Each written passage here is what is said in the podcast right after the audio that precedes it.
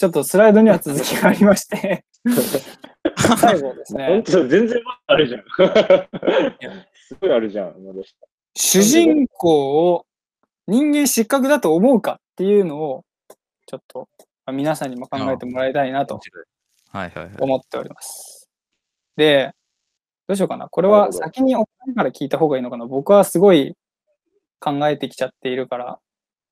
なんか自分が先に言うとあれだと思うので、お二人どうでしょう？難しいよね。えー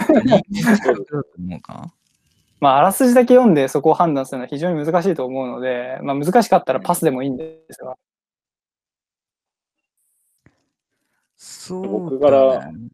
はいはい。行きましょうか。お願いします。うん個人的には、まあ、人間失格って言ってますけど、まあ、人間失格ではないと思ってて、うん。まあ、けまあ、なんか、なんていうんですかね、その、結構、まあ、主人公自体もそうなんですけど、結構周りも周りで結構やばいじゃないですか。うんやばい人とかが多くて、まあ、そんなこと言ってたらなんか誰でも人間資格じゃんって思っちゃうところもあって、まあ、でもそれでも結局その、なんだろうな。その主人公によって幸せになった人もいるし、その瞬間だけでも。うん。結構、なんだろうな。誰に対してもその、ね、本当に嫌なこととかしないやつとかも、そういう人は、まあ良くないと思うんですよ。そのめっちゃ人殺しちゃ、人殺すとか、そういう殺人鬼だったりとか、そういう人は人間失格なんじゃないかなと思うんですけど、なんか結構そういう、まあなんか自分自身で人間失格だなって思える段階で人間失格じゃないんじゃないかなって思うし、結構、主人公もその中でも、ね、生き続けてそうやって作品を作り続けてるんで、そういう面では全然人間失格じゃないし、まあ、結果今ね、こういうふうに自分で人間失格っていう、まあ、作品を、まあ、太宰さんは作って、まあね、それがまあ結構、まあ日本とかまあいろんな人たち読んで、こういうふうに話せてるっていうのすごいことだと思うんで、全然人間資格じゃないんじゃないかなって思いました、うん僕は。うん。そうね。えっ、と、自分も人間失格だとは思わないかな。うん。で、まあちょっと本読んでないから、あんまり、ね、深いね。ことは言えないけど、そもそも、まあ性善説とかあるじゃない？だから、生まれた瞬間はみんな、ね、悪ではない中で。まあ、えーまあ国にもよるんだろうけど、大体成人するまでは自己判断能力がないから、あの、まうん。あ悪いことしても刑務所には入らないみたいなさ、あの、うん。まあ少年院でみたいなそういうのもあるけど、だから、はいはい。はいまあどこからを悪とするかだよね。だからなんか、うん。うーん、失格といえば失格かもしれないけど、ある意味被害者だから、うん、なんかどこでこの人を救い出せたんだろうかみたいな視点に立ってしまう、えー自分もいるけど、うん、って感じかな。うんうんうんわかる。その、どこで助けられたかみたいな自分も結構考えたんで、それはなんか後で述べたりしてるんですけど、うん、まあ、自分も、そう、主人公、人間失格だと思わなくて、っていうか、なんか、主人公が自分のこと人間失格と思ったり、他の人が主人公人間失格だと思ったりすることあんまり意味もないなっていうのが自分の思いとしてあって、で、結構、なんだろう、その人間失格とかそういう発想を持つこと自体が割と人間失格っはいぽいなはっていう感覚があり、面白いね。ううん。で、まあ、スライドでもうバーっと書いてあるから、二人にはもうなんか内容見えてると思いますけど、そのなんか人間かどうかってそういうライセンスとかで決まるものじゃないし、みんな好きなように生きればいいんじゃねっていうのが自分のマインドとしてあって、うん、で、まあ、確かにそのなんか社会が苦しいとかっていうのはあるけど、なんかそれはなんか本当にその社会が苦しいものっていうのであって、なんかそれをそう感じた人が、なんか失格者であるということではないのかなと思ったりもしてます。で、そういうなんか、あの社会に不満があるわ、みたいなのは、なんか全然、それ、自分のその考えを肯定して、こうそれが本心であれば、なんかその、なんだろうな、自分の本心に従って否定をすればいいんじゃないかなって思ってますと。でうん、そういうなんだろうな、本心で自分の行動を決めるのが、やっぱりそのなんだろう、社会の多様性というか、えーで、まあ、多多様になればなるほど、えーなんだろう、人類の生存率上がるというか。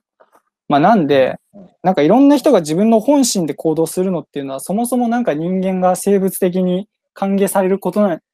じゃないかなとか思ったりもしましたと。で、なんかそういう話を聞いて、なんか、わあ、村穂はなんか強そうな人だな、みたいな思ったかもしれないが、うん自分は結構主人公タイプでもともと、で今も予備軍だと思っておりますと。うん、で、ただ自分の場合は、そういうなんか、まあこれまで人間を意識してたけど、まあ、人間以外に素敵だと思えるものを見つけて、で、それを手に入れることだけ考えてたら人間とかあんまり気にしなくなったっていう感じの人です。で、まあそんな最中でもやっぱり、なんか自分はこれを、やっぱ自分が欲しいと思ってるこれは手に入らないなと。まあそれはなんか他の人みんな自分らほかそういうの手に入ると思ってないからなっていう人の考えを考えるって落ち込むみたいなこともあったが、まあなんかけどそんなこと考えるよりもやっぱりこれ欲しいなっていう思いが強くて、なんかそっちに従ってるとやっぱり他の人とかあんま気にならなくなったなという感じです。で、結構そのなんか、要は熱中するものを見つけろって話に集約されるのかなと思うけど、まあそういうのも難しいよねって話もあると思っていて、で、まあなんか、この理想とか欲しいものを見つけるのが難しい時って、こういう状態になってるんじゃないかっていう、まあ、僕の仮説があり、これ自分の経験から言ってるんですが、なんかまあ不満の原因、自分、あなんかああなったらいいなとかっていう、なんか原因が全部自分にあると思っている。っていうのがまず一個。で、あの、なんだ。で、こういう、こうしたいんだよなっていう思いを持った時に、なんかそうなるように周りを変えるんじゃなくて自分を変えようとしてしまうということ。うん、で、さもう一個が、なんかその理想を持つことっていうのが、まあ、さっき言った2点から、えーまあ、要は自己否定につながっちゃってしまい、えー自分の理想では行動しにしたくなくなるっていうのが、えーまあ、この理想とか欲しいものを見つけるのが難しくなる原因なのかなと私は思いました。うんで、なんか自分が自分であるのは自分のせいではないだろうというのがありまして。で、人間失格を読んでもわかるように、まあ、こう言い方変だけど、えーその人がその人になった原因には背景があると。うんで、自分を変えるには、やっぱその背景を変える必要があるんじゃないかなと思っていて、で、主人公はそこに気づかなかったんじゃないかなと思います。で、実は小説の中で気づきかけてたんですけど、なんかそ、そこで、なんかその原因を自分以外にあるのは甘えと世間から指摘をされるのを、まあ恐れて、なんかその他の人のせいというか、他のこと、要因は他にあるってことを考えるのやめちゃったんですね、うん。小説の中で。で、まあ、確かに昔はそういう世間からの印象とかって結構致命的というか、まあ、重要だと思うんですけど、今ってどこでも誰でも、どこでも誰とでもつながれるから、なんかそんなね、甘えとか言ってくる視野の狭い人との関わりは立って、なんか自分の価値観に近い人見つけるのがいいんじゃねえかというのが私の意見です。で、社会とか生活とか人間とかめんどい。もうやっぱそれでもめんどいって思う気持ちはめっちゃわかる。自分もね、そうだったから。えーで、今思うのは、まあそれはそれで OK だなと。で、まあただご飯食べて生きていけないので、そこはまあうまく解決できるといいよね、みたいなのがあり。まあむしろそこだけじゃないっていうのが考えとしてあります。で、あと、太宰治のこの人間失格読むと、なんか友達できた気持ちになるよっていうのが一個あって、で、最後に、なんだろうな。まあ、いろいろ言ってるけど、僕は別に開き直って社会に攻撃することを推奨してるわけではありませんと。なんか自分の世界、自分が考えてる自分の世界っていうのを観世界っていうらしいんですけど、まあその自分の世界では、こう自分以外の価値観よりも、ちゃんと自分の価値観優先しようぜっっていうことが最後言いたかった、えー思いでございます。というのがスライドの最後になります。ので、まあ、なんで私がこんなにね、必死こいて長文書いてるかっていうとね、なんかすごくね、このね、この太宰治のね、この書いて人間失格の主人公のつらみがなんとなくというか結構ね、わかるって感じだったんで、なんかもし同じようになってる人がいるのであれば、なんか自分はこういう感じで回避できたよというのを最後に言いたかったという感じでございます。以上、いや、うん。よかった。おまけでした。なるほど。うん。これさ、ちなみに、何きっかけで読もうと思ったの？あーっと、うん。それはですね、うーん、もともと何の気なしにというか、本自体はすごい昔から買ってたんですよ。で、その買った理由は、なんか、人間失格読んでる俺かっこいいかもっていうのがあり、買ったんですけど、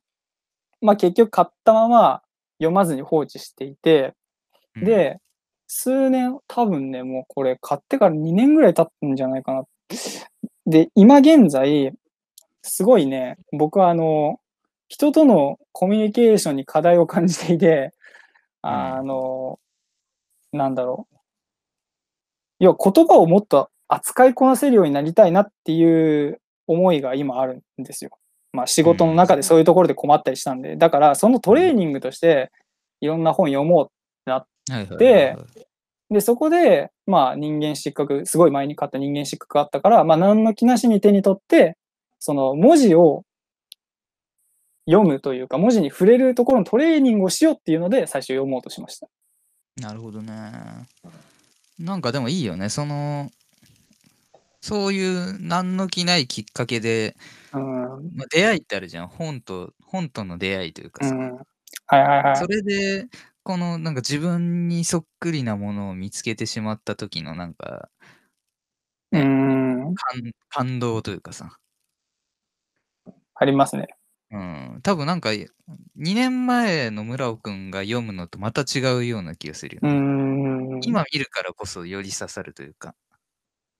や、本当にそうだとうん思います。なんかその辺をその喋りの熱から感じたからすごいなんか内容以上に面白かったね。はあ、ありがとうございます。うん。皆さん、お二人には長くお付き合いしてもらって。いえいえ。はい。という感じです。またちょっと面白い本があったら紹介させてください。はい。はい。ラジオはもう切れてるの？ここあ、ラジオは終了です。ありがとうございます。は